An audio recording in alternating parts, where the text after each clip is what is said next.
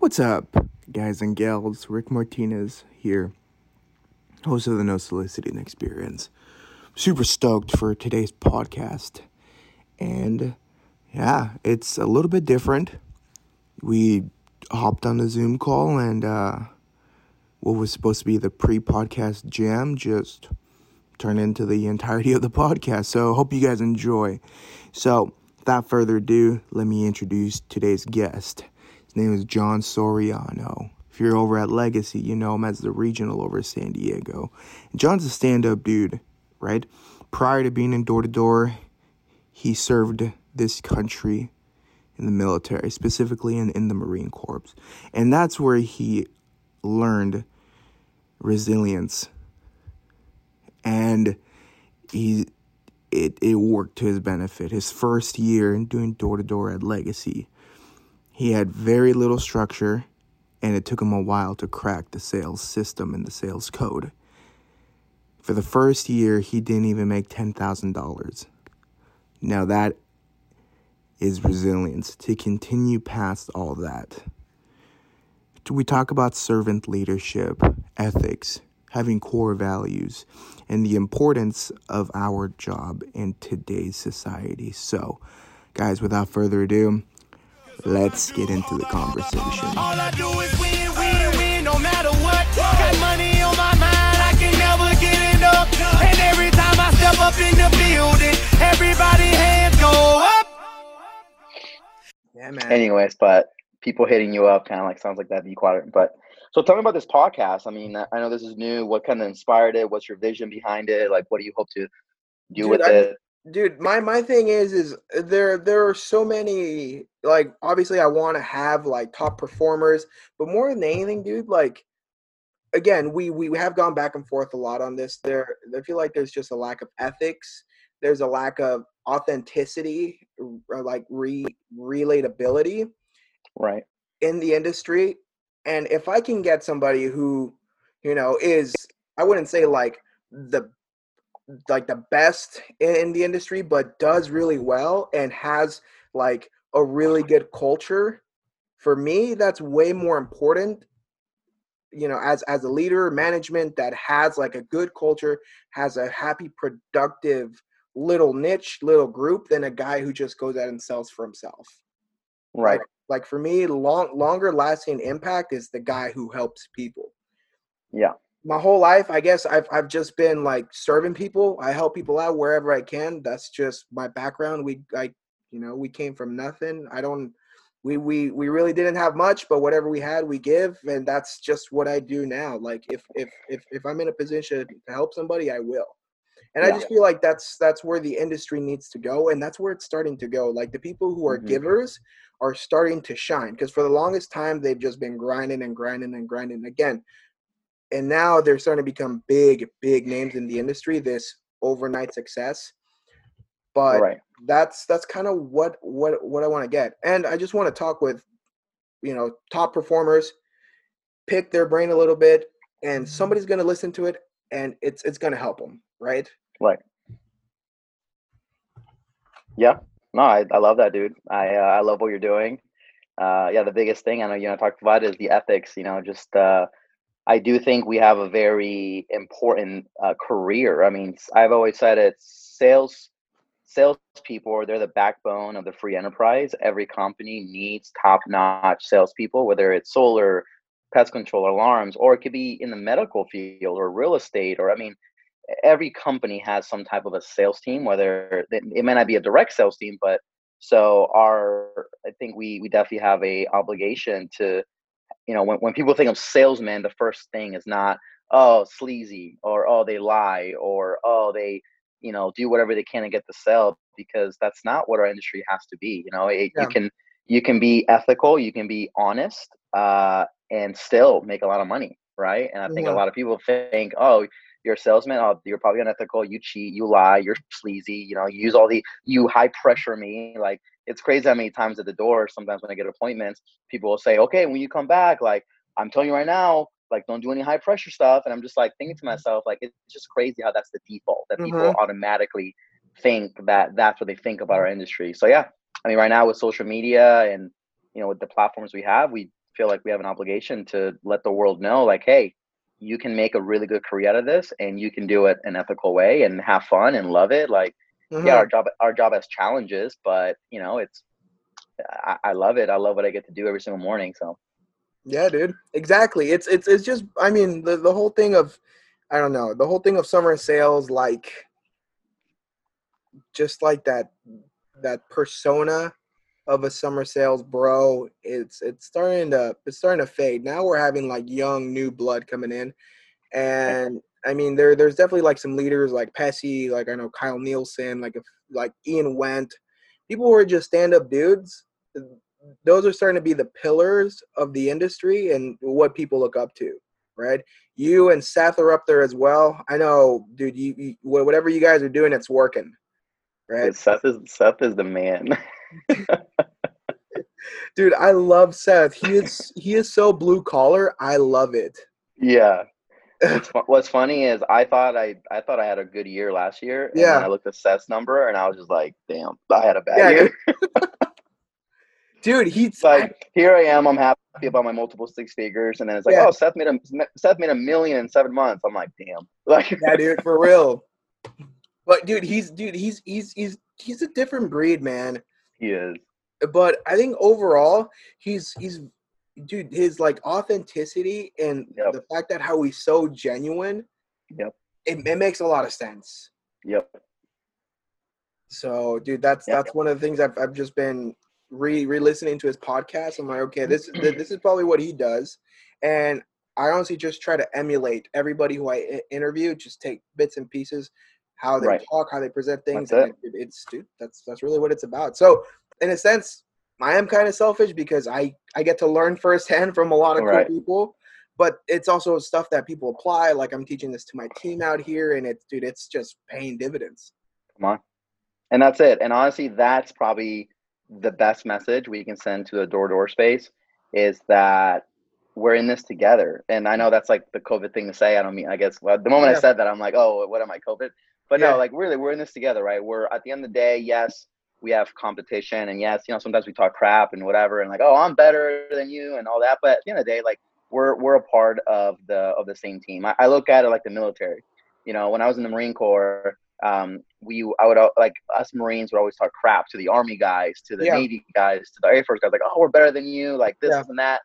And but at the end of the day, we're a part of the same team. At the end of the day, all of us work for the same U.S. military. You know, if someone messes with my Army brother, you best believe I have their back, right? Yeah. And and that's and that's what we need to do. We need to have that kind of camaraderie within the door to door space where hey, at the end of the day, like I love you. Like, yeah, you may be my competitor, but you know what? If I can help you grow, great. That's awesome. Yeah. You know, I have an abundance mindset where I believe there's enough business out there for everybody. Yes, yes, yes. There is enough to go around in the solar space. Like you can have, free, like even in San Diego, you know, I'm in, I'm in supposedly one of the most saturated markets in solar, but yet we still find business every single month. You know, there's enough to go around for everybody. So Exactly, dude. That's what it is. It's just abundance. Like the other day, this, this is this is the weirdest thing, right? I had this kid, this guy, straight up drive up, pull up right in front of me. So I'm I'm walking this way, he's driving the other way, turns into me, and I'm like, who the hell is this guy? And he's like, dude, you're the guy from Instagram, and I'm like. What the hell? I'm like, dude, who are you? Who sent you? How do you know who I am? And what the hell are you doing in my neighborhood, dude? Um, turns out, dude, me and this kid have like gone back and forth a lot on Instagram. I'm just That's terrible, and it's like I, I just kind of forget who I talk to. But uh, the the reason I bring this up, he's like, dude, I'm not in this area. Like, if this is your area, like, I'll, I'll bounce. I'm like, dude, don't worry about it. Pull up your maps. I'll, I'll pull up my maps. We we can we can div divvy this up. You stay here. I'll stay there. If I run into any of your customers, I won't try any funny stuff, dude. Like they're yours. There's plenty of dude that's that's the thing there's plenty of money in this world there's plenty of sales to be made there is no shortage of money the more right. you give the more you give the more you get back yeah, and that, and that's just one of the things that, that i'm starting to learn from a lot of the super successful people in this industry is the people who give the most with no expectation of anything in, in return are the ones who are just killing it and Right. continue to kill it that's right. I agree, man. Service to many leads to greatness. That's Yeah. something I learned when I did network marketing. The more people you help out, the more people you get, the more people that you help them get what they want, eventually you get what you want, right? Yeah. So, and that's that's how it works. And that's what uh, we need more of. We need more people with an abundance mindset. I think um, one of the challenges in leadership is um, so uh, most of the guys that I've trained in my years of in management, um, you know, by now we've probably seen like I don't know over 250, maybe 300 or so people just kind of go through um, just our office alone. Um, and then some of them have gone on and done other things and or you know went to a different market.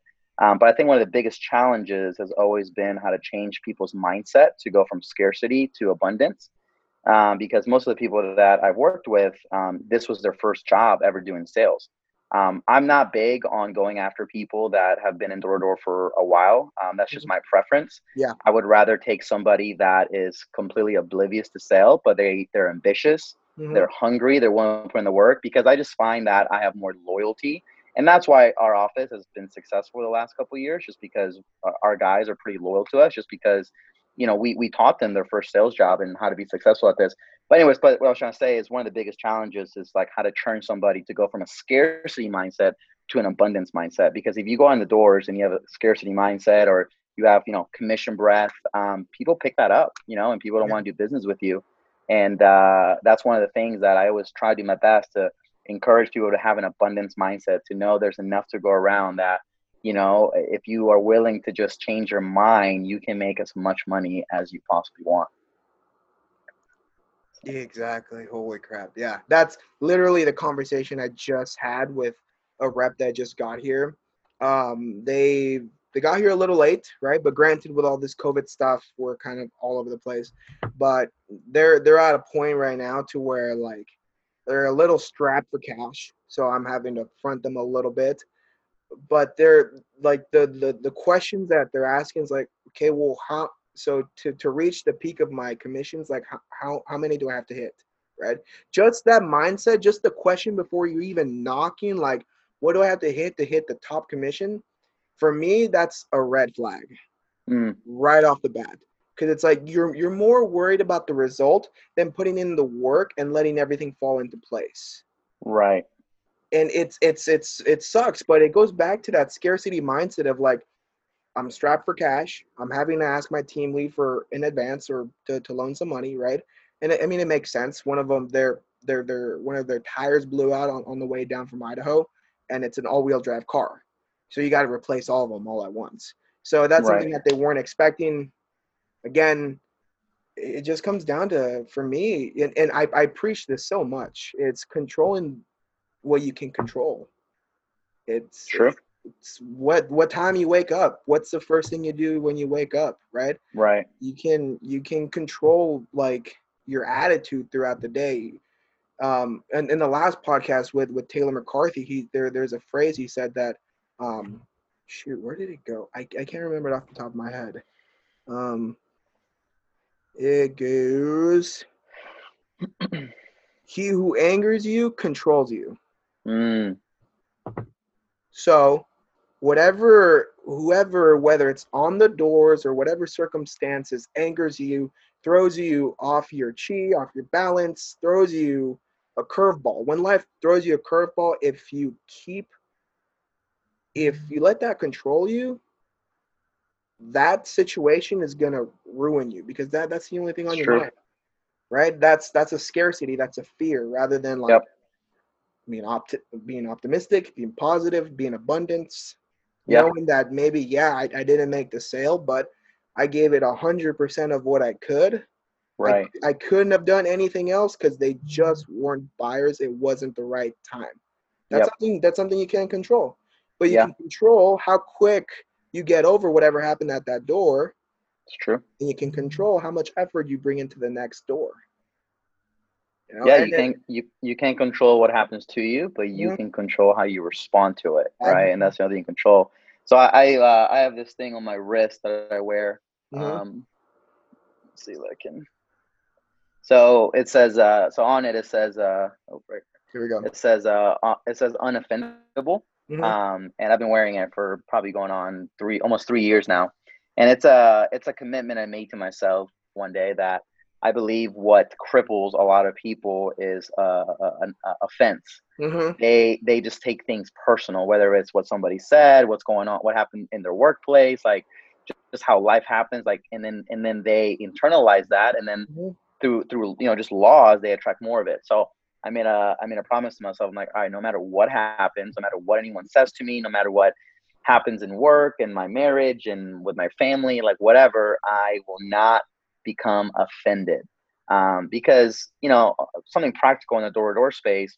I always tell my reps like, look, how people treat you is simply just a reflection of themselves. Mm-hmm. You know, it's like imagine if you knocked the door and you had a mirror, and how they treat you like when they when they see you they just see a mirror of themselves so if they themselves are carrying anger frustration they just lost their job or they're also offended that's how they're going to treat you so um, i'm big on like all right i'm not going to let offense come in come inside me because if i do then by default i'm going to start treating people i'm going to be bitter towards them angry and i'm not perfect of course i'm hmm. human i'm emotional right sometimes i have bad days too like everybody else and sometimes i go to correlations and I'm a little maybe angered and a rep comes up to me and asks me a question and maybe I give them an answer with a, a, little bit of sass just because I'm angry, but it's not really towards them. It's just because I'm projecting what I'm feeling. Yeah. To do with them, right? Um, so I think uh, you know it's it's definitely very important uh, uh, for us to have a a good uh, accountability on our thoughts.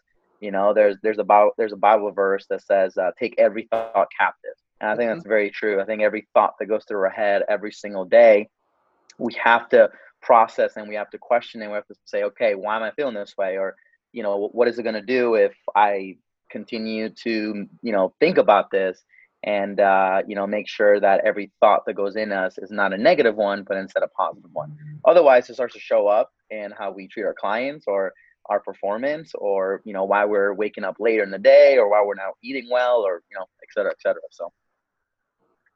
Dude, I freaking love this, man. Dude, we we we we, we haven't even started the podcast, and I feel, dude, dude, forget it, man. I'm, we're let's let's let's freaking go with it, dude. I don't care. Let's, let's do go it. yeah, I mean, whatever. I, we're just we're just brainstorming right now. I, mean, we, I mean, if there's something formal we need to do, we can do that too. So, dude, probably uh, like at probably at the end, dude. Let's let's just continue on, and at the end, I'll be I'll, I'll just do a quick intro and say, sure. hey, just the next is off the top. It's not scripted we just started chatting and we just kind of went with it. So yeah. here we are. But yeah, dude, dude, I, I, I agree with you 100%. When you say taking stuff personally, one of the things that, that I learned was it's it, the, the biggest thing that people preach on, or the biggest thing that people use as a recruitment tool is there will be a ton of rejection. Mm. I think, and I've, I've learned it from a few people, I think that's absolutely false. Because in order for it to be true rejection, they have to know who you are. Interesting. Right? Hmm. So think about it. Think think about it, right? You you recently got married, right? Right. I take it before you were married, you're probably dating around. Maybe right. you had your eye on, on a girl, but she just didn't see you and see your relationship going to where you want it to be. Right. She said no. That is true. That is rejection. When you go up when, when you when when you go up to somebody's door and you say, hey, what's up? My name is Rick. My name is John. Like, this is what I'm doing in the neighborhood. This is who I'm working with in the, in, in the area. You have maybe 10 to 30 seconds of human interaction, of a brand new connection. There is, I mean, psychologically, emotionally, no way that they can truly reject you because they don't know you. Right. They're rejecting what you have or they're rejecting the idea of you soliciting to them so right. they're so they're not rejecting you they're they're they're rejecting the stigma or this big banner or this big sign over your head that, that says i'm a door-to-door salesman that's what they're saying no to not you interesting and I think a lot of people they think they're saying no to them. Exactly. And that's why it hurts so much. And that's exactly. why so many people quit because nobody really wants to be rejected, right? Yeah. By another human being. I mean that it hurts, you know, when, yeah. when somebody when somebody really does reject you, like as an individual, like that sucks, you know. Exactly. So that's that's interesting. No, that's that's a good way to look at it. Um, I never really thought about like that. You're right. They're not really rejecting you. They're rejecting just whatever, um, uh, I guess, uh, judgment they have of who you are mm-hmm. right? But it, but it's a it's a false judgment. You know, exactly. there's this great book uh, called The Four Agreements. I don't know if you ever read it. That's that's literally what I have up right now, which was oh, where I was going. Yeah, dude. That's it. Oh no way, no way. Look at that. We're totally unscripted. Yeah, because that's what the four agreement talks about. It's like nothing's personal, right? Mm-hmm. People have a, a, a virtual. Everybody has their own virtual reality, mm-hmm. right? Mm-hmm. And and every, everybody's virtual reality is distorted. You know how I view myself is different than how you view me. You know, and and how you view me is distorted, and even how I view myself is distorted. Yeah. And the key to life is just understanding that like that philosophy and just being like, okay, nothing's personal, right? That's the first uh the, that's the first agreement. Don't take anything personal. Is it the first, second?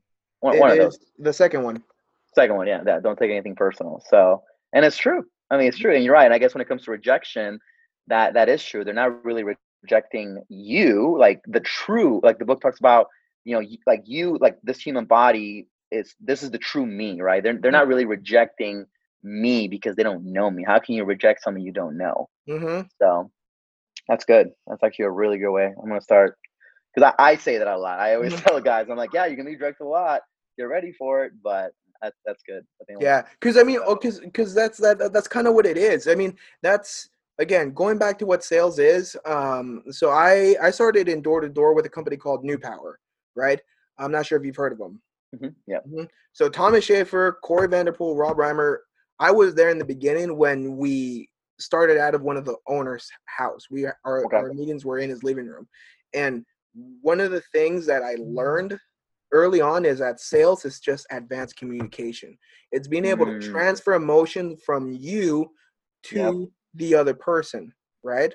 So Good. part of that is they they they don't know who you are. They pe- people don't know who I am when, when I come up to the door. The the, right. the, the first thing people see is this massive Mexican dude, right, with a big old smile. He looks like he's 21, but he's probably he's too freaking big. Most I do I I find people in the middle of the day, like housewives are like, who the hell is this kid, right? So when I walk up to the door, I know that the odds are stacked against me mm. tremendously. But that's fine because they don't know who I am. They don't know that I have 25 different dad jokes for each situation, and each one is meant to laugh a little bit differently. Wow. And I laugh harder at my jokes than they will. Yeah. And that's just how I am. I, I think I'm funnier than, than I actually am. That's why I run a meme page. That's why right. I do stuff that's funny to me because I think I'm hilarious. I'm just lucky that people kind of are I'm hoping they're laughing with me and not at me, right? Right. Ultimately, I don't care. So it sounds like you do. Have you heard of this thing called prize framing? I haven't heard of that before. So um, another great book called Pitch Anything. Mm-hmm. Um, the Arthur is like Ol- Olaf Koloff, I believe. It's a really mm-hmm. advanced sales book. Like th- like this guy, his background was he would like pitch like multi-million dollar deals to investor and like get the sale. It was it's crazy. Like his his type of selling was like really high ticket, like I mean, mm-hmm. million dollar ticket sales. Anyways, but he talks about prize framing, and what he says is, as a, as the salesperson, you have to understand that you are the prize, right? A lot of salespeople they think the homeowners are the prize, right? So they go out there and they're like, okay, like they're the prize. I have to make sure that they like me. I have to make sure so then that way I can win the prize, right? Mm-hmm. But it sounds like you have the mindset, whether you know it or not, where you're like, no, no, no, I'm the prize. And if you don't like me, guess what? That's your loss, Mr. Homeowner, because you just yeah. missed out on my you just missed out on my dad jokes. You just missed out on my big smile. You just missed out on the amazing service I was gonna miss you. And guess what? That's your loss, not mine. Yeah. And you know, you're like, you know what? Hey, I'm the prize, right? I'm the hot girl walking around this place. You know, there you there's somebody there's somebody out there that will be very appreciative of what I have to offer and that person will get a great service. And so, anyways, I, I don't know. Uh, so he talks about that. Just like it's it's a mindset. It's like when you go on the field, you have to recognize that there are hundreds of thousands of homeowners, but there's only one Rick, right? There's only one person exactly like you, with your exact humor. It looks like you. Like there's only one person like you in the whole world. Yeah. But there's hundreds of thousands of homeowners that you can help out and you know get solar, pest control, alarms, whatever, right? So I think uh, it's important that we have that mindset of, of prize framing. Like, hey, we are the prize, right? Something that uh, one of my mentors told me early in early in solar is pretend like you're walking around with a, with a hundred thousand dollars in your pocket, and you're trying to find out who who deserves that money. You know, because in in the solar space, right, when you help someone go solar, you just you potentially just save them a hundred grand over X amount of years, Mhm. right? So and then you're just like, all right, Mr. Homeowner, here, you know, I'm the prize. You just won me. Boom, here's your money. Yeah. Of course, dude, that's what it is. Like one one of the and it's it's so funny you bring this up. So so one of my one of my really good friends, right? His uh his name is Dan Cranford, right? Super good dude, like a brother to me. Um one of the things that he always told me when I was struggling, right? Knocking in the winter, you know, it's it's it's it's definitely tougher to sell solar in the winter and all this stuff. And I, I you know, I obviously get get get in my head. That's really what it is. It's it's not harder. I'm just in my head. But one of the things he Mm. told me is, hey, go out there and find somebody you vibe with. Wow. Just go out there, have somebody you you you you vibe with, have somebody who's your buyer, right? Right. Don't don't look to sell what you have. Go find somebody you can get along with and just talk to them about what you're doing. If Right. if if they like you, they'll be genuinely interested in what you have. You want to hear a good tip that goes in Yeah. alignment with that? So for new reps, learned this a couple months ago, and I thought it was like amazing. So because you're right, you want to get in frequency right with Mm-hmm. people who who will buy from you because you're not you're not you're not going to convert everybody. So a good tip, especially for new reps or even for us, because you know sometimes we don't want to do this job too, is if you don't want to maybe like knock because you're afraid of getting rejected or whatever, go knock on someone. So like for us, since we do solar, go knock on someone that already has solar and just have a conversation with them. I tell Yeah. that to new reps. I'm like, hey, if you're afraid, go knock a door. Okay, go knock a door for someone that has solar and just say, hey, look, I'm not here to sell anything. I just saw you at, at solar. You know, I'm actually going around the neighborhood seeing you at solar. I just want to chat with you. Like, how has your experience been with solar? And then like people are like, oh, I love it. This okay, who'd you go with? Like, oh, that's a great company. Like, and then you just talk to them. But then once you're done with that interaction, now you're in that frequency, right? You're like, all right, I just talked to somebody who Mhm. loves solar. Great. Now the next door I'm gonna go knock will also be somebody who loves solar but just hasn't gone solar yet. Exactly. So that's a, that's always that's a great just tip for like new reps, like or for anyone that just like has like oh I don't want to knock, I'm scared. Just go knock a door for someone that has solar. yeah. Chan- chances are way higher that this person will be like kinder to you, Yeah. right? If you just right off the bat just say hey I'm just here to like ask you about your solar. Um, you know, like um I was in Texas a couple weeks ago. We're looking at opening up some markets there. And that was one of the things I did for the first couple hours. I mean, I don't know anything about the Texas market, never knocked in there, don't know anything about that. I don't know anything about the utilities. So the Mhm. best way to learn was I just went and just knocked on a couple people's doors that already have solar. Mhm. And I was just like, hey, just tell me about your experience. And all of them were happy. They're like, yeah, I love it. It's this, this, and that. But along the way, I also got to learn about that market. So, Yeah, but, it, but, exactly. it, but, it, but it also put me in a good mood because now, since I was a, I was a little bit afraid to knock in a new market, like a market that I'm just not used to, it kind of like, you know, it, it, it, it got rid of those like uh, cobwebs, right? Where I'm like, oh, okay, people here are actually pretty nice. Great. Let me now go knock a door of someone that doesn't have solar yet. Hmm Exactly, dude. And al- along with that, I mean, this is also like a tip for people. Um, like whether it's solar or whatever, think of it this way, right? We talk about simplicity in everything, taking a vast subject which is solar, net metering. You have everything. You have shading. You have the tilt of the panels. You have all that stuff, right? All that stuff is is in your is in your quiver. But if you talk to somebody who already has it and they can simplify everything to give you the super condensed version of it, now you know what people are looking for. Now you know Mm. why people buy, you know? So by you talking with people, you're also understanding buying habits in that area. Right. What's what's important because it maybe they they got it 6 months ago, maybe they got it a year, 2 years ago, right? But if they Right. remember the key points, that's likely to be a hot topic in that area. Right. So now you're understanding the market a little bit more. That's actually super Right. funny. That's actually super funny you bring that up because when, when when I when I have a really bad day, like a really really bad morning, I really don't knock to sell until I have at least one good conversation with somebody. Right. Go knock a solar door, dude. Yeah. You'll get a you'll get a great conversation. Exactly. Exactly. That's what it is. Just finding finding connection, finding some sort of like r- new relationship, just a, a relationship it's I, I don't know. I, I guess you can call it a a friendship high, right? Yep. It just puts you in a good mood. You just made a new friend. One of the things that I was that I learned was make a friend, make a sale. Wow. You know, so maybe maybe they maybe mm. they, they don't buy, but you're already in the you're you're already in the friend making mood, right? Right. So if you make a friend and you end up selling them, your chances of retention are are slightly higher because if you have a friend that you bought something from and you know maybe you're kind of iffy you would feel more bad about canceling with a friend than just a random dude if it's a random Right. dude you just say like hey man it's just not gonna work like i Right. appreciate what you did but uh, I'm, I'm just you know gonna have to Yeah. cancel the service but if it's a friend you're like hey dude like i know you told me it was gonna be this i'm just having some issues with this can you help me Right. with it at this point you're more like likely to retain it and they're more likely to express what they need or need clarification for Right.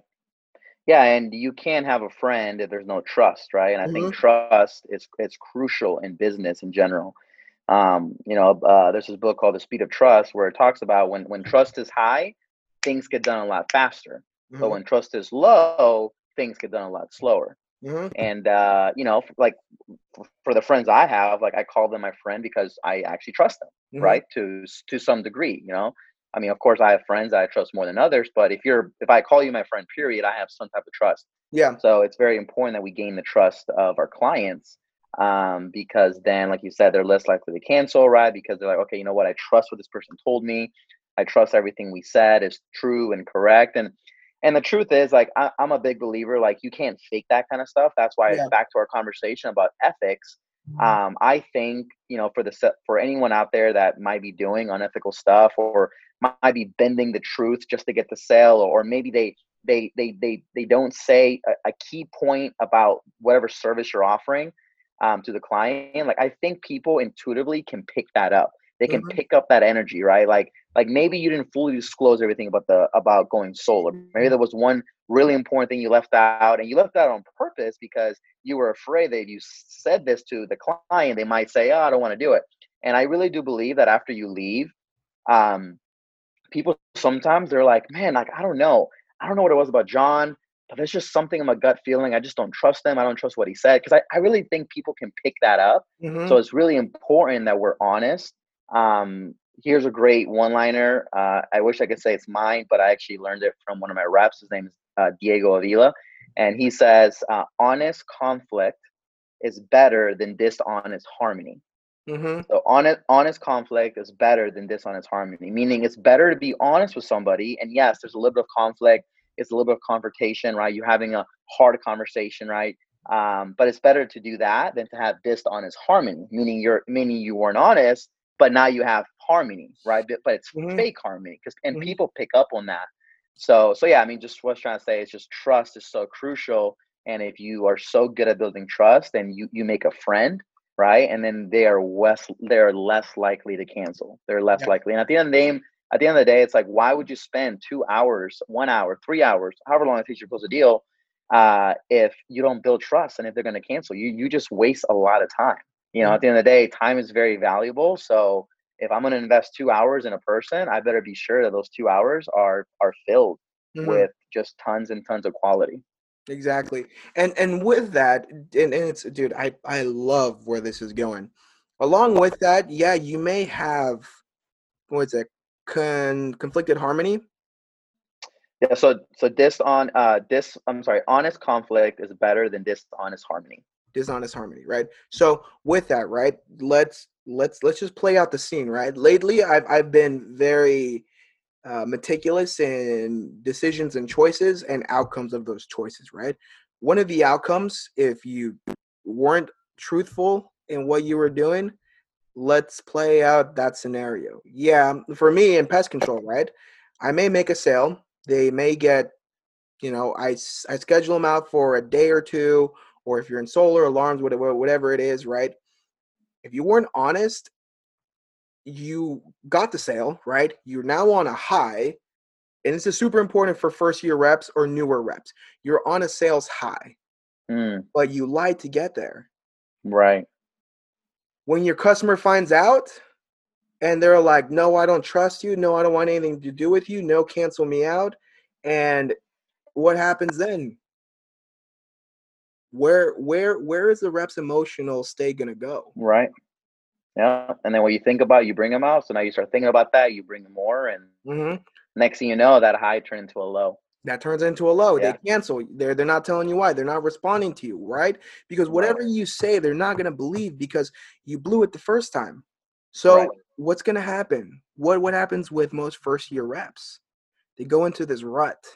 Yeah. They they they dug their rut, and Right. now they think that oh, it's the customers don't like me. No, it's just you you chose to leave something out, something as as minuscule as like, you know, for tax for solar, there's a UCC one filing. It's only two hundred and something bucks, right? If you need a refi, just let me know. All it is, it's mm-hmm. just two hundred. It's it's technically a lien, but if you do need to take take the or have have your home refinanced, just let me know and I'll I'll cover it for you. No big deal. Right. Yeah. But it's- there. it's And you were honest. You were honest. Yeah. You know, I think the biggest question in solar that a lot of reps get tripped on by homeowners is when the homeowner says, Well, what happens if I move and the next owners don't want it? And it's crazy how reps in solar Mm-hmm. will just beat around the bush with this question.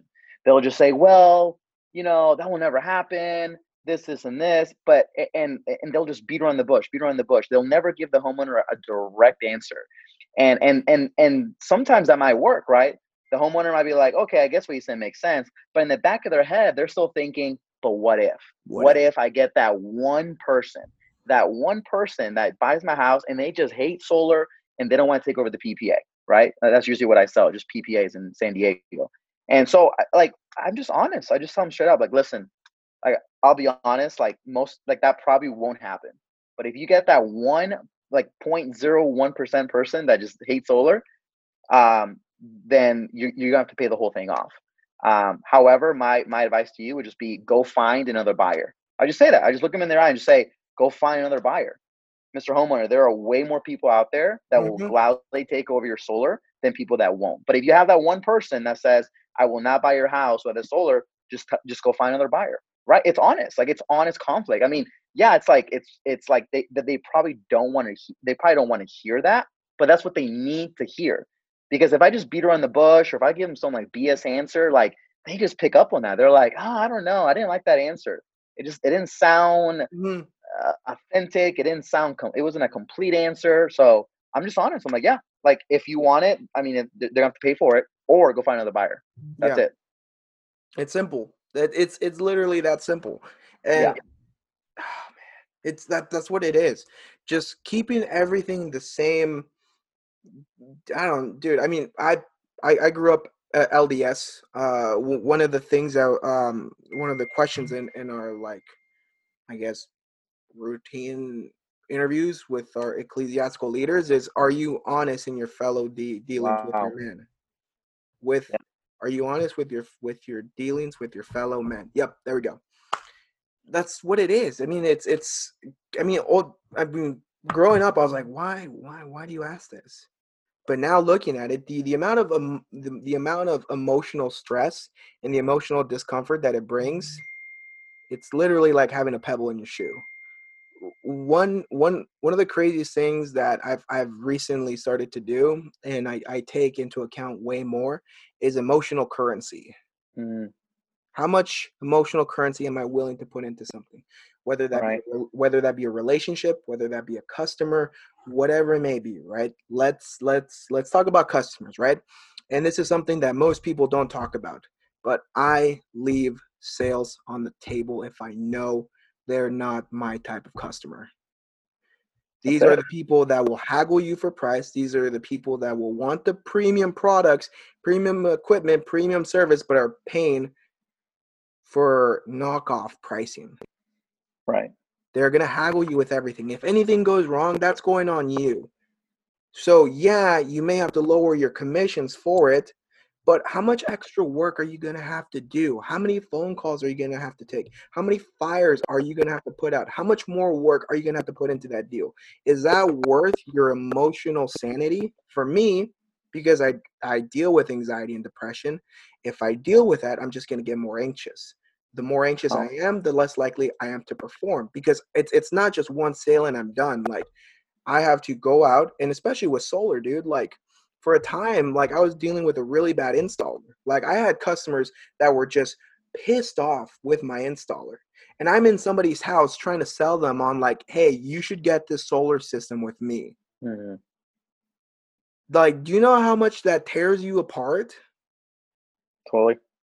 Because So- you know, because you know that, and they don't know that. exactly. And so uh, the fir- the first person you got to close is yourself, right? So if you're not even closed on your own product, then it's going to show Mhm. up in hmm how you talk to your clients. Yep. So where where are you putting your emotional currency? Me, I would rather put that into helping people, whether they buy my service or not. I'm Right. Again, one one one of my lines lately when I'm like leaving my card or something, I'm like, hey, look, if you know, obviously you're obviously not interested, but while I'm in the neighborhood, if you need anything, here's my info. Give me a holler, even if it is just to do some heavy lifting for you. Wow, that's a good That's- line. I mean, that's that's what it is. Because then, not just that, but you're kind of giving them one last little tidbit of who you are, and they're like, "Huh." No one's ever said that, Right. and it's not like if you need anything, give me a call and I'll take care of you. No, it's if you mm-hmm. need anything, give me a holler. I'm here to help out in any way I can, even if it is just to do some heavy lifting for you. Right. Right? That's good. I mean, yeah. I mean, so you know, you mentioned uh, ULDS. So you know, I I'm, I'm very big in my faith. I, Mhm. I go to a non-denominational uh, Mhm. church here in San Diego, and uh, you know, one of my favorite verses is in Galatians, where it says, uh, you know, God will not be mocked, as a man sows, that he will reap. You know, in, Mhm. in other words, we we do live in a world, and whether you believe in God or don't, right? For the people listening to this, like it, it's just it's universal principle. Whatever you Mhm. sow, that's what you reap right? And if you don't believe me, then try try to try to build try to grow an apple tree by building or by putting in orange seeds. It doesn't work, right?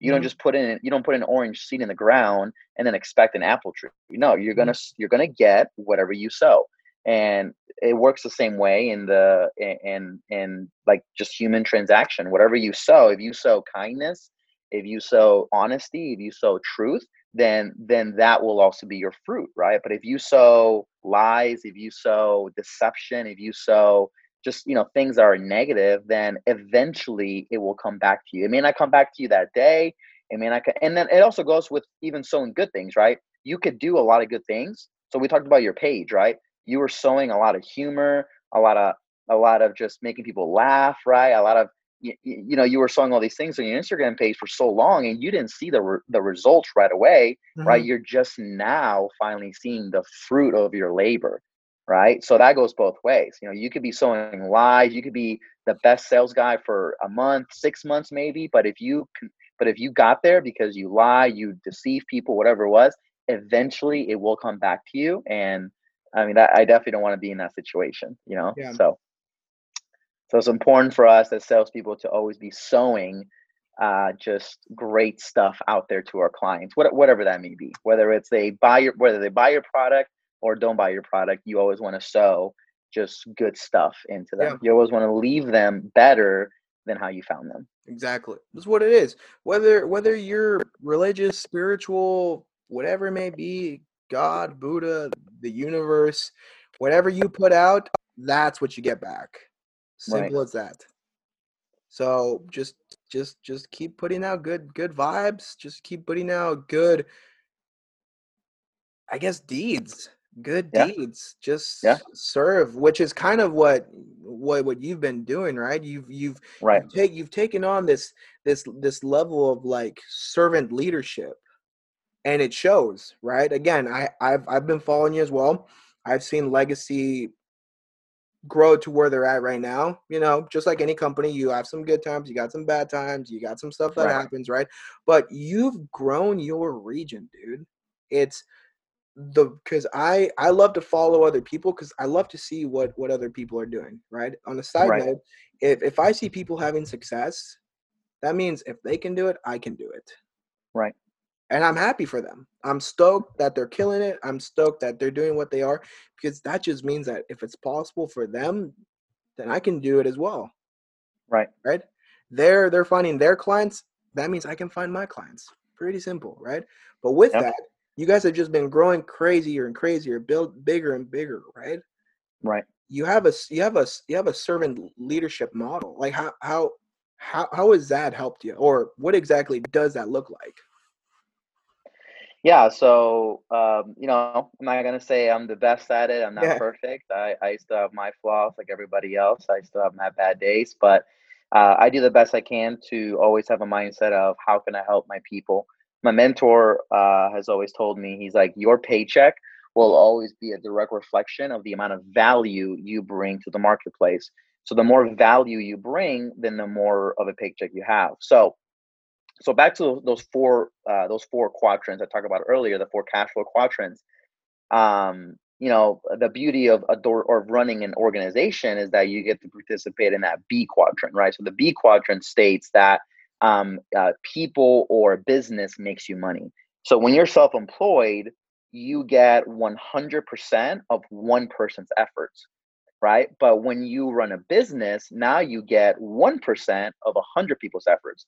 And the question goes, which one's better? Is it better to make 100% off one person's effort or to get 1% of 100 people's efforts, right? So for me, I think, of, I mean, both are great, but I think it's good to tap into that B quadrant. And the only way you can get there in, you know, what we do in door-to-door sales is to add a lot of value to your team. And, the, and the way to do that is to serve them, right?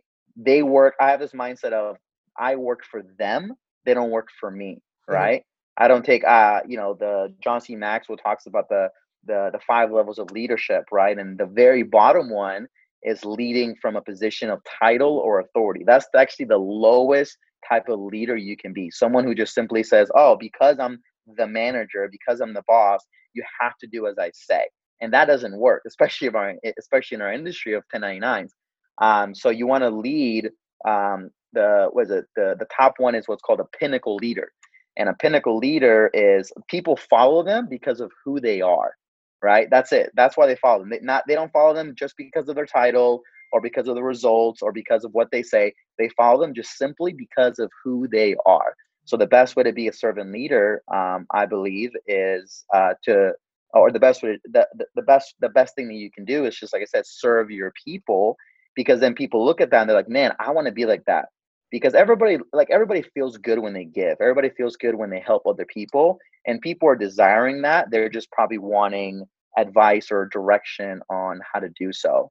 So i think you know how you grow any organization is just to like i said serve your people um, do the best you can for them. And again I, i've made many mistakes in my lifetime. Um, i did a podcast with mitch uh, Miesner a couple weeks ago and one thing I talked about there is I believe the reason I have the confidence I have today is actually because of the many mistakes I made. The reason today I have the confidence to lead and I'm not afraid to lead, I'm not afraid to take action, to take big risk is because of all the mistakes I made in the past. Like I've I've also made a lot of bad leadership calls, right? Mhm. I've also thought I was doing the right thing, but then looking back at it, I was like, okay, that was actually the wrong the wrong thing. And as a leader, I mean, when it comes to serving people, you have to be willing to take action. And sometimes I think leaders are afraid to take action because they're thinking to themselves, well, what if what if that's the wrong decision? What if I make the wrong call?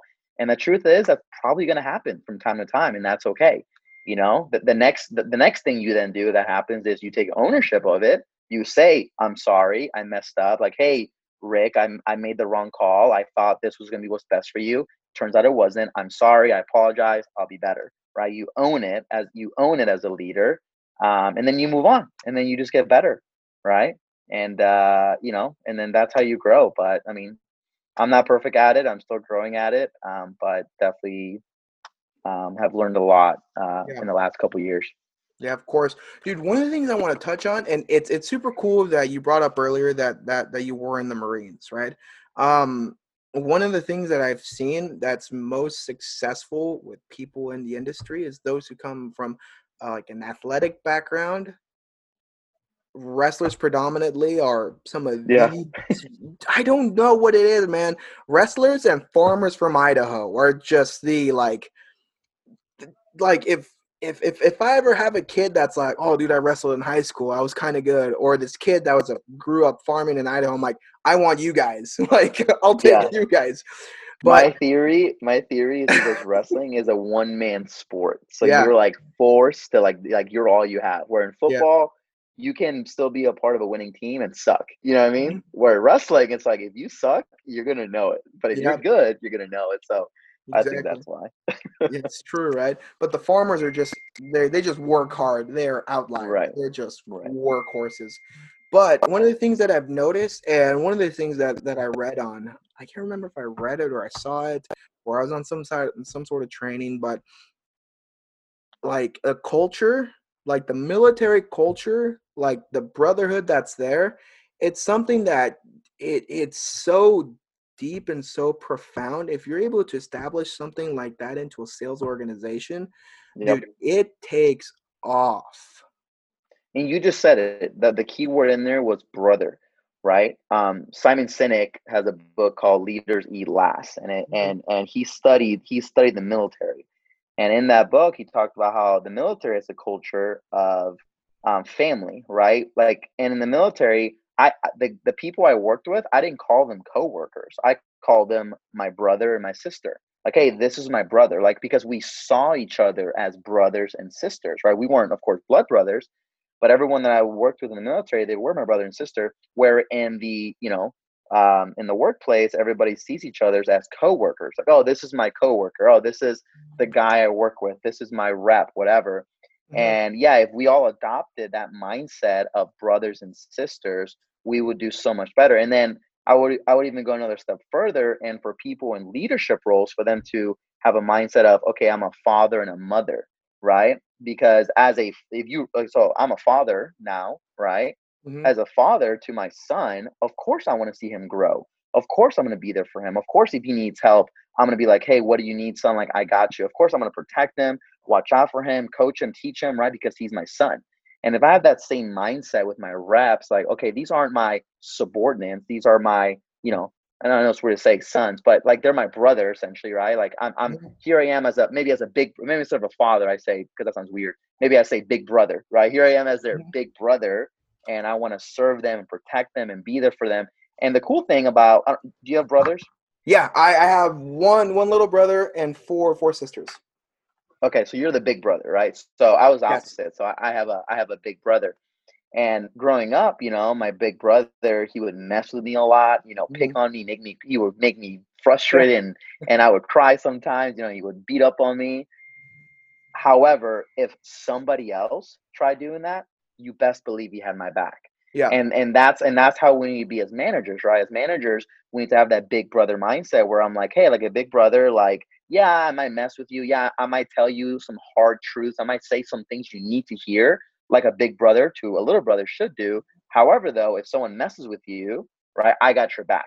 And when I say someone, it doesn't have to be a person, right? It can be you notice that your rep is struggling with anxiety, with depression, with you know, he's just he he, he has a scarcity mindset. Like those things should irritate you as a leader, and you should do everything in your power to essentially fight those things for your little brother, right? So so yeah, I mean the military definitely taught me a lot of that aspect about having a brother, sister, like family mentality when it comes to the people you work with. And I'm sure if we saw that a lot more in the door to door space, um, yeah, I mean organization. I mean you'll I, I think the biggest fruit you'll get from that is loyalty. Mhm. And uh, you know, because sometimes I know uh, like I know we're always trying to recruit each other and stuff like that. And and and I say this humbling, but you know, me losing guys to other companies has never been a huge, huge issue.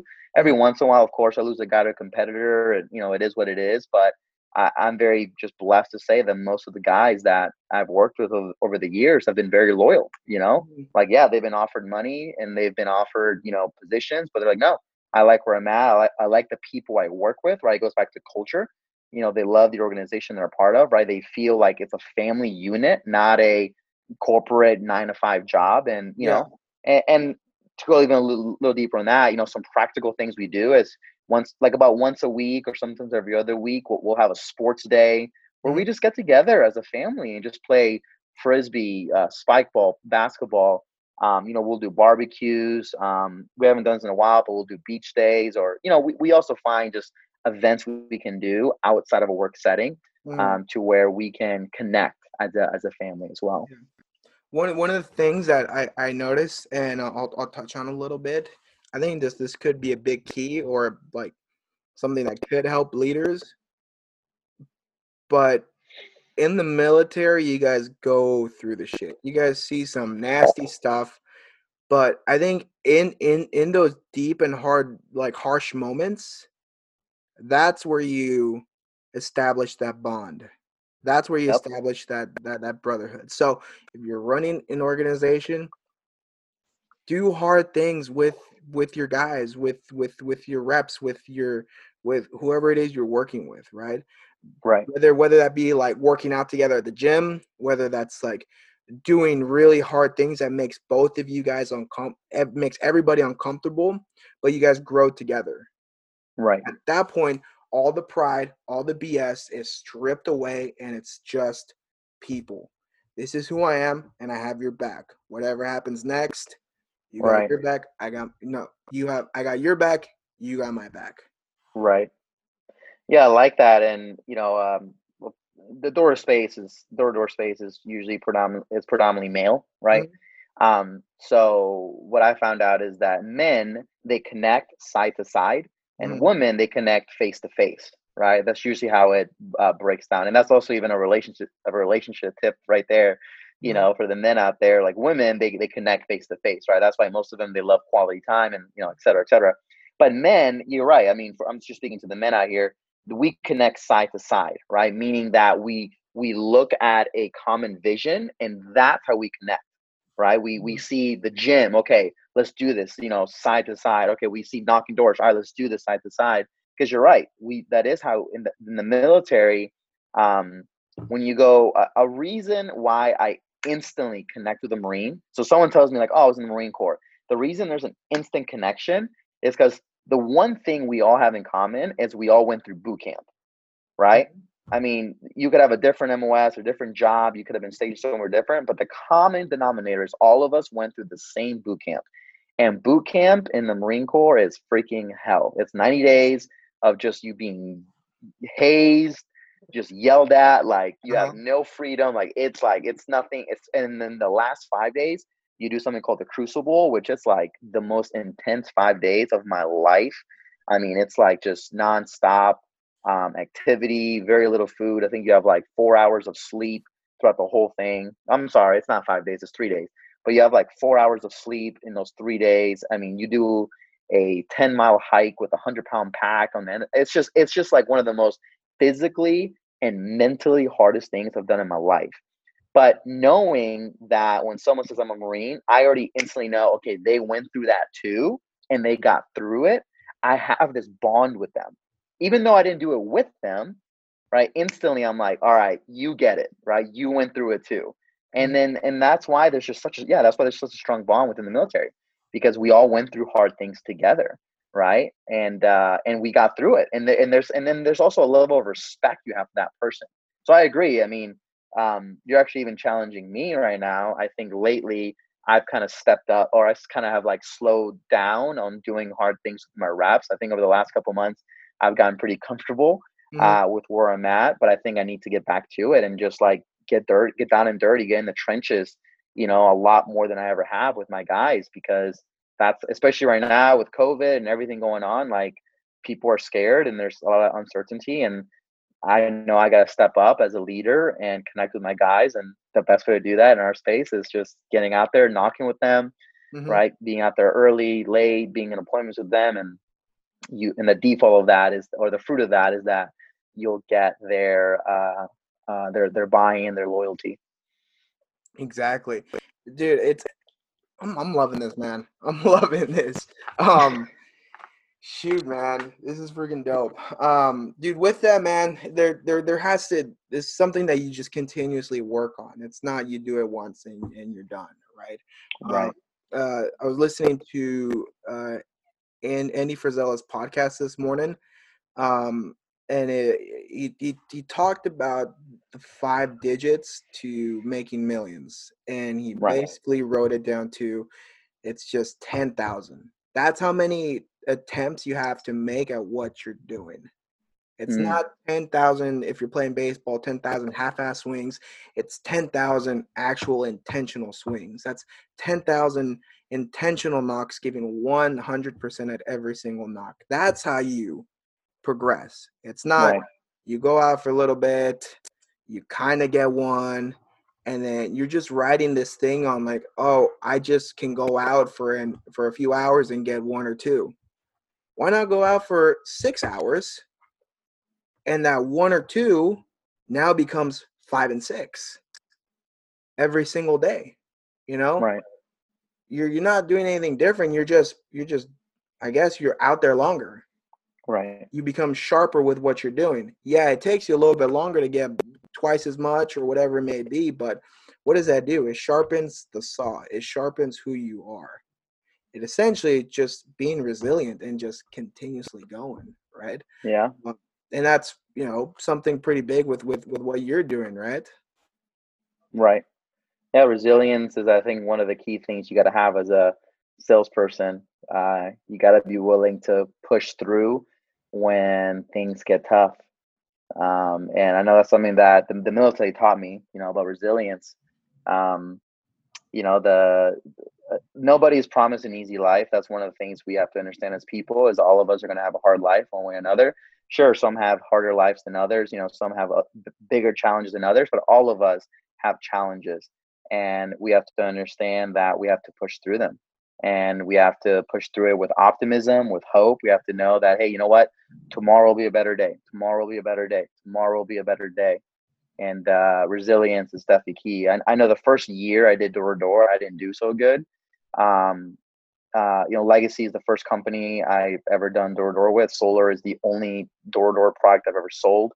Um, you know I, I didn't have a big sales background when i first started so the first year I struggled a lot, you know, mainly because of lack of skill. You know, I didn't know what I was doing.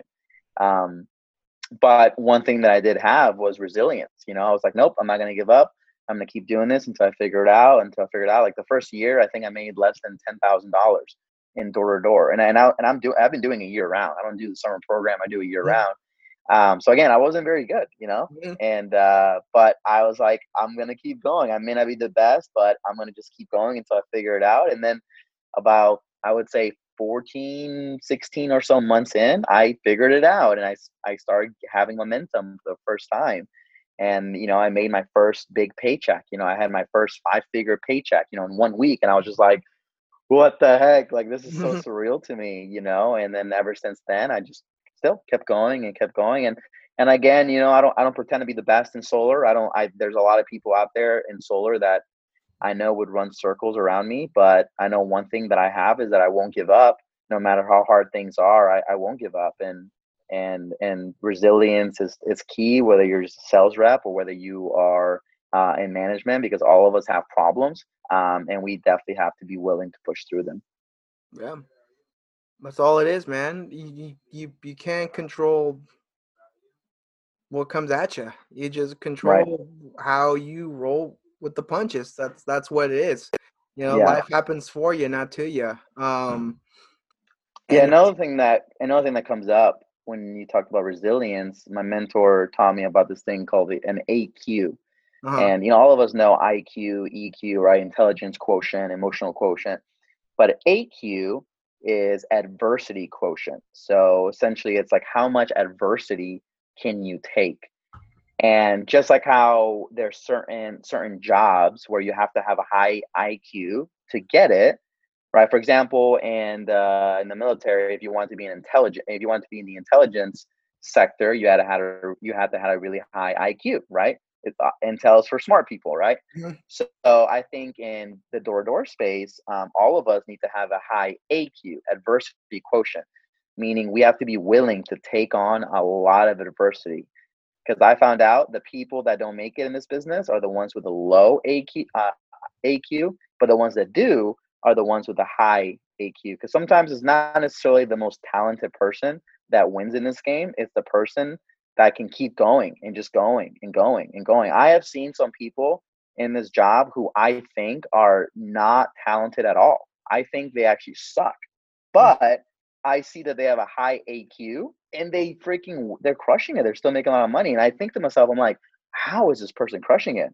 And then I'm like, oh, this person's probably just working more than I am. He's willing to knock more doors, face more adversity than I am. It's not that he's more talented than me, because I'm sure if him and I work the same amount of hours, I would probably make more money because I like to think I'm more mm-hmm. skilled than this person. But this person just has a high AQ. So, um, you know, I, I would uh, challenge everybody here to ask themselves if you could rate your AQ, just like how you can rate your IQ or you know EQ, like what would it be? Would you rate? Would it be a high, like do you crumble the first adversity you have or the second or can you look yourself in the mirror and say yep i can literally handle adversity after adversity after adversity and the key is to go from you know challenge to challenge without any loss of enthusiasm right that's how you know you have a high aq if you can go from rejection to rejection challenge to challenge failure to failure without loss of enthusiasm mm-hmm. oh i love that I love that. That bars. It's true. Dude, that's so funny. That that's actually what, what we did. Uh, so I so I served my mission in, in Guatemala. Um, and all the missionaries, that's just what they did. They're like, when whenever yeah. like whenever we did anything or like somebody got like did did something cool or you know just achieved something, everybody's like, oh shoot, like sick, yeah. he did it. Um, it's it's funny you bring that up because I, I was just thinking about everything you're saying, um, and that's that's what it is. You, I mean, you just have to be willing to go through so much adversity for your cause. Right. right. Now, it, it's it for me a little little story about me. When I served my mission for for my church, uh, again, I served in Guatemala. I got chicken pox a month and a half in country. So I'm in I'm in a third world country. A month and a half in, I get chickenpox. I'm 21 years old. If you get chickenpox as an adult, it is hell. Like literal hell. Like I was at the point where I almost got sent home early, like within the first three months, right? And that's fine, right? Okay, I get over that. My thing is, is I can handle it. I'm young. My body can take it. That was just the start. Like I had parasites. I was like losing a ton of weight. I was always sick. No matter what I ate, it always made me sick. I, I had to take stool tests every single month just to see if if I was going to be put on medication or not for my stomach, for my for my intestines, right? And then I get to an area. Again, I'm sick all the time. I get bit by some crazy spider that like, um, just like swells up my whole arm, and I get to the point right. where like this this is killing me I call up the doctor and he's like, put put a hot rag on it and have him squeeze it out like like a pimple. And it's it's right here. I'm not sure if you can see it. But this yeah, thing right there, it. that that thing right there was a spider bite, dude. It swelled up all the way to my fingertips. And the lady who cooked our lunch, she put all rag on it and she squeezed everything out, man. It was one of the most excruciating things I've, ever been through. But I said I'd rather go through this than continue living in pain. And I did, right? and we go more and more and more right just every month every few weeks it was something right like i i fell off of a moving bus right um, i was held at gunpoint like uh, countless times i saw people just get like a drive-by shooting like 20 feet in front of me like 30 people just killed just right. like that i get dengue right i'm hospitalized for a few days at the point where I'm about to get sent home again because my health is eh, now in question. I'm like, no, I'm not. I'm I'm staying. Like, get me out here. I'm going back to work. Right?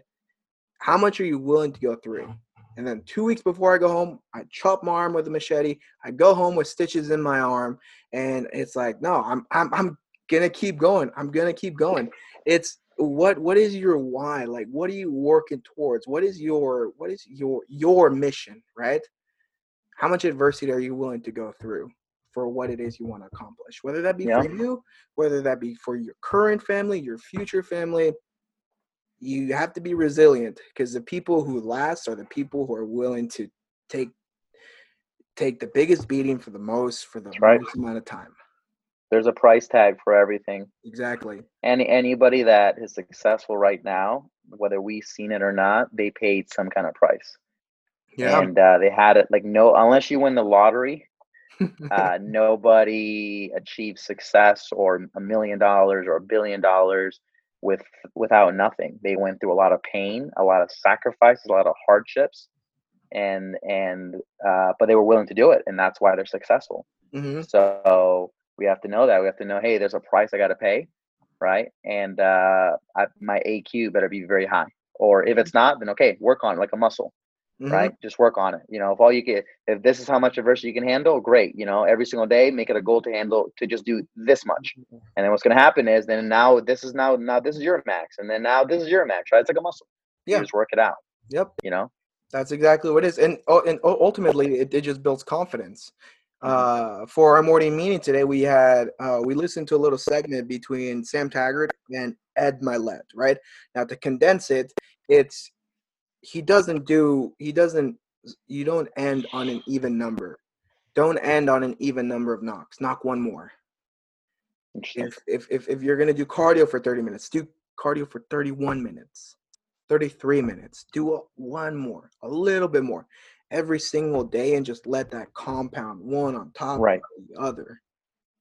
And before you know it, yeah, it's it's gonna suck. It is Right. gonna suck really bad. But Yep. I would much rather take two weeks and add one minute after every day than go start tomorrow running 30 minutes to the next day saying, I'm going to go run a marathon. Right. I can't. I physically can't. Like I'm, I'm a big dude. I got terrible shin splints. That's that's just an overall bad idea. But I like the idea of working myself up to be able to handle more and more and more. Right. That's it. You just and then eventually you get there. Eventually, you That's get why, and then that's what resilience is about. You know, just just doing the giving it your best, and your best will look different every single time. So you know, at one point my best was here, and then it was here, and then it's here, and then it's here, right? And uh, that's it. You know, like uh, don't if you this is your best try now, don't try to do this because you'll probably just burn yourself out, or you're or you won't do it, and then you'll get discouraged. So, Mhm. exactly. but yeah, Um, shoot, man. One one of the things I want to talk to you about, and it's and it's uh prior prior to starting this up, we we talked about it a little bit, but I'm I'm really big into this is being resourceful, right? Just using what you have. Um, one of uh one of the quotes that uh, I I grew up with, and it's it's one of the things that lasted me for a long time is, uh, we grew up really poor, and one of the things that my mom always told me was, you can either be a creature of your circumstances or you can be a creative of opportunities. creator. hmm Life deals you a card, right? And she told me, look, life life handed you a really shitty card. What are you gonna do with it? I love that. So, what I think about when you say resourcefulness, it's two things came up. Um, uh, I love playing spades. Uh, Do you Uh-huh. play spades?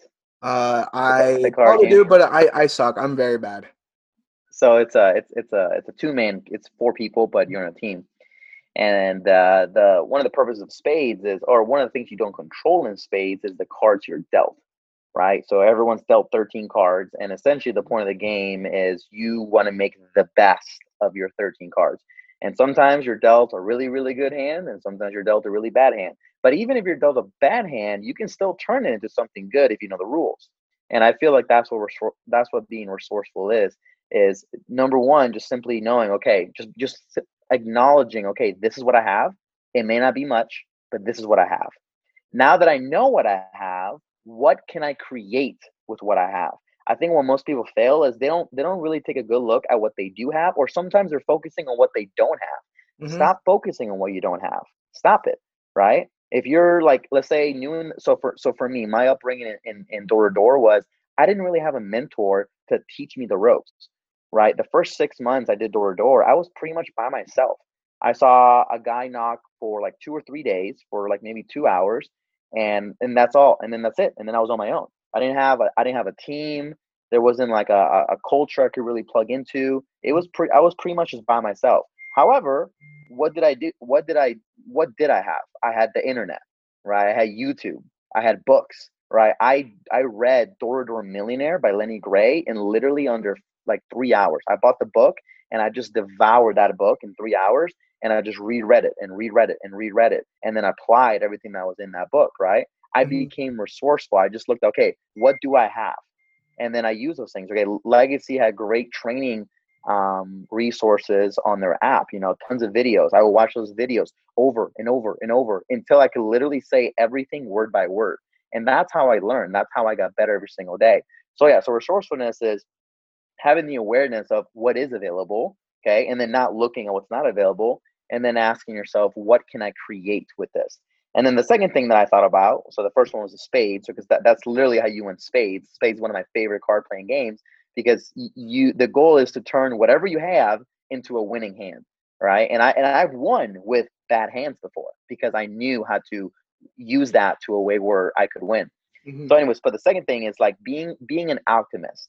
Um, there's this book called The Alchemist, one of my one of my favorite books, um, by uh, I think Paul Coach. I forget his last name. Anyways, but it's called The Alchemist. It's a, it's a story, phenomenal book. Like I said, one of my favorite books. But the whole one of the whole points of the book is essentially an alchemist can create can or can make something from nothing, right? An alchemist is able to take coal and make it into gold, right? And I think that as that's what resourcefulness also looks like. It's how can I turn something, even though if it's nothing, and turn it into something? Because I, what I see happen a lot in this in this space is a lot of reps are looking for other people to be their everything right? They're looking at their, oh, I'm not successful because of my manager. Oh, I'm not successful because I don't have an iPad. Oh, I'm not successful because I don't have a good hood. Oh, I'm not successful because it, it rains all the time. Right? They're always they're always pointing the finger at themselves without looking at like, okay, what do I have, and how can I make this, or how can I turn this into something that's gold? Because that's what an alchemist does. An alchemist takes coal and makes it into gold and that's what this book's all about is just having that mindset of being being an alchemist turning nothing into something and uh, i'm so big on resourcefulness i think as a leader if you're not resourceful that's something that you should work on um, and i and i always have that attitude of like okay how can i go out there and just find whatever the heck i'm looking for mm-hmm. that's exactly what it is man it's what, what do you got in front of you going going back on it is this is one of the things that I've I've seen a lot, and uh, um, it's it, it it's always like it's always it's always like bothered me. But whenever I hear the phrase "once I," once I get an iPad, once I get a new hood, mm. right? You're you're relying on something external to um basically guarantee you success. Right. And and an iPad's not not gonna um you know make make you money. It it it'll help. It's a tool. It's a tool. Use. Yeah. It's a tool. It's a, re- it's a resource, right? But it's not the source. Exactly. You're the source. Exactly. So once I get an iPad, once I get a new hood, once I go to this training seminar, once I get out to area, once I you know, once I make a sale, I'll be good, right? Once I get back up on my feet, thing things will start picking up, right? Rather than like you're you're kind of waiting for you're you're kind of waiting for the perfect time, right? right? It's funny because one of the things that that that I tell my customers is the hardest thing about my job is the timing, and mm. essentially it's true because I have to find people at the right time. I have to find mm-hmm. them in a good mood. Because if they're in a bad mood, they aren't in a buying mood. If they're not right. in a buying mood, I caught them at a bad time. But right. in a sense, that timing is also a bit of luck. Now, I, I don't believe in like just the standard definition of luck. For me, luck is when preparation meets opportunity. Hmm. Right? The amount of work that I put in to prepare for that moment now leads me to finding somebody at the right time you know right but granted if i wasn't resourceful and i didn't use what i had like it, I mean, we we've all seen it. We actually just right. had a conversation about this, right? When new reps go go into a hood and they're like, "I can't do it. Nobody's buying." All this stuff, right? Because they're they're just not being resourceful. They're just reciting the pitch word for word. They're not understanding. They're not marking what they're running into, so they don't know how to right. overcome the the objections that they're getting. Right what what happens when when when you get it for me in the past is if a rep just continues to tell me that i get i get a little frustrated right and then part of me is like all right watch this go into their hood and what happens you they dude you they warmed up that hood so much for you that when you go in they're just primed for the picking but again, it's I'm just resourceful, right? I I just worked hard enough. I've just prepared long enough to be in the right spot. That's just what reps got to do. Use use what you have to to to benefit you. Yeah, and there are so many free tools available on the So internet. many. Like it is absolutely crazy. You can literally get the equivalent of what you learn in college on YouTube. That's that's what it is. And what what's funny is that in this industry there are so many people who are willing to help you and give out free advice and just Right. free trainings all the time. Yeah. It's just how bad do you want it? Like I I can literally pick this thing up and I have so many people in so in so many industries. And I've I've told this to a ton of people. Like the amount of people that hit me up and they're like, "Hey, I need help with this. This is what I do. This is where I sell." I'm like, "Dope. Let me put you into contact with this person." I make the connection. I get a text a few weeks later saying, "Hey, like, dude, my sales have gone up tremendously." Today, I got a I got a text, and this is like one of the, for me, this is one of the coolest things about my page. Um, so this kid hits me up. This guy hits me up a few weeks ago, right? And he's at, he asked me, "Hey, like, like, I'm dealing with like severe anxiety. It's it's it's it's it's leading in, into depression. Like, do you know Mm. anybody in your network that goes through this and whatnot?" And I, I mean, off the top of my head, I didn't know anybody. But what? But he knew that I had a platform, and I just threw it up on a, on on my story. And I'm like, if any of you guys deal deal with severe anxiety and you know have resources or know somebody that's a therapist or whatever it may be, right? Just either respond to this story or respond with with in, in the question thing, right? That, that, that was a few weeks ago. I totally forgot about it. I sent him all the information. I screenshot everything, sent it to him. Today, I get a text message saying, "Hey, dude, this probably isn't any of your concern, but thank you so much." Right? Like I'm in a way better place Come on. prior I, I hadn't prior to you doing what you did i hadn't left the house in a week and a half i was crip, crippling anxiety leading into spir- spiraling depression and you made the connection for me you were able to facilitate a connection that now i'm getting therapy for i'm continuously working on myself and i'm feeling way better now and optimistic about the future Wow. That's amazing. Dude for me like when i saw that like i, I had to stop. And it I, I stopped knocking and dude this this this feeling of like gratitude just overwhelmed me. And it's like dude like i feel like i didn't do much but he knew he couldn't do Yeah. it alone. He knew that if he asked me because again i respond to just about everybody i can on that page and if it comes down to helping somebody out, dude, I'll I'll do it every single Yeah. time. No, no questions asked. But it's just that resourcefulness, right? He he didn't have what he needed, but he saw somebody who could have an Mhm. answer or could could have a connection. Right.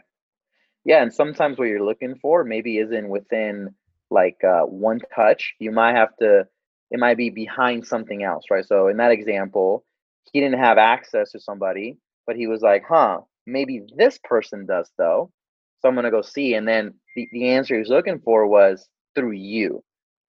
And and that's also another aspect of resourcefulness is just okay. Sometimes if I'm looking, um, uh, trying to think of an example, but if if I'm like uh struggling with let's just say investing, okay, I don't know, it's one of the things.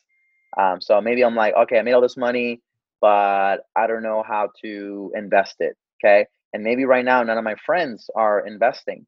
Um, okay, well, let me reach out to my manager. Maybe my manager knows someone that is a big investor, and you reach out, and then the manager's like, oh yeah, you know, one of my buddies, he does really well. Here's his number. Right boom that's being resourceful right? Instead of just being like oh well i don't i don't know anybody so i guess i'll just never do it. Mhm. just doing whatever you can to get the answers you're looking for because the answers are out there but you do got to look for them. You got to put in the work but you will you will find them just like how if you knock enough doors you'll find your buyer right same thing if you look enough in enough places you'll find whatever answers you're looking for Mm-hmm. Dude, yeah I love it, man. Dude, love it too, man. Um, Yeah, Oh, I yeah. would have to cut this off. Short. I would have to. Cut Yeah. I got. I got to spend time with my wife. Yeah, dude. Uh, so Uh, I guess I guess with this, dude, this last little part or some final thoughts, some words of wisdom. What whatever's been weighing weighing your heart, whatever's on your heart, dude. My platform's open to you. Appreciate that. Um, well, number one, dude, would say I love what you're doing. Love the vision behind this and the message, and just connecting everybody. Um, you know, I, I think uh, this is this is needed a lot more in the door to door space. My my message to everybody would just be um, to represent our industry in a very clean way. Um, I do believe what we have is a profession. Um, this this is no different than pursuing a career as a lawyer or as a doctor or as a banker or real estate like we have a professional career and we have to carry ourselves as professionals um, and you know we have an obligation to do that because sales has just gotten tainted over the last couple years over the last couple decades.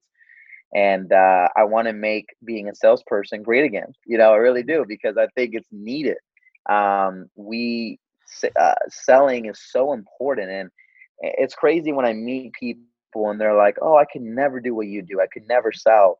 And i just think to myself i'm like what are you talking about? Everybody is selling like right now you're selling me on why you can't be a salesperson and you're doing a bad job at it because i don't believe you you know? So all of us i think i think as humans i would love to you know when when i would love when my kids have kids for us to live in a society where like this is being taught in schools where it's like okay we're going to teach you the principles of selling. Now does that mean you have to sell a product? No because every day like i said we're selling something whether it's a service i'm sorry whether it's an idea a concept why an employer should give you a raise why an employer should hire you right or, or why this girl should go on a date with you or or why or why should you marry this guy right every day we're selling something and I think it's so important that we as society learn these principles. So, but I think it's on us to first lead by example, right?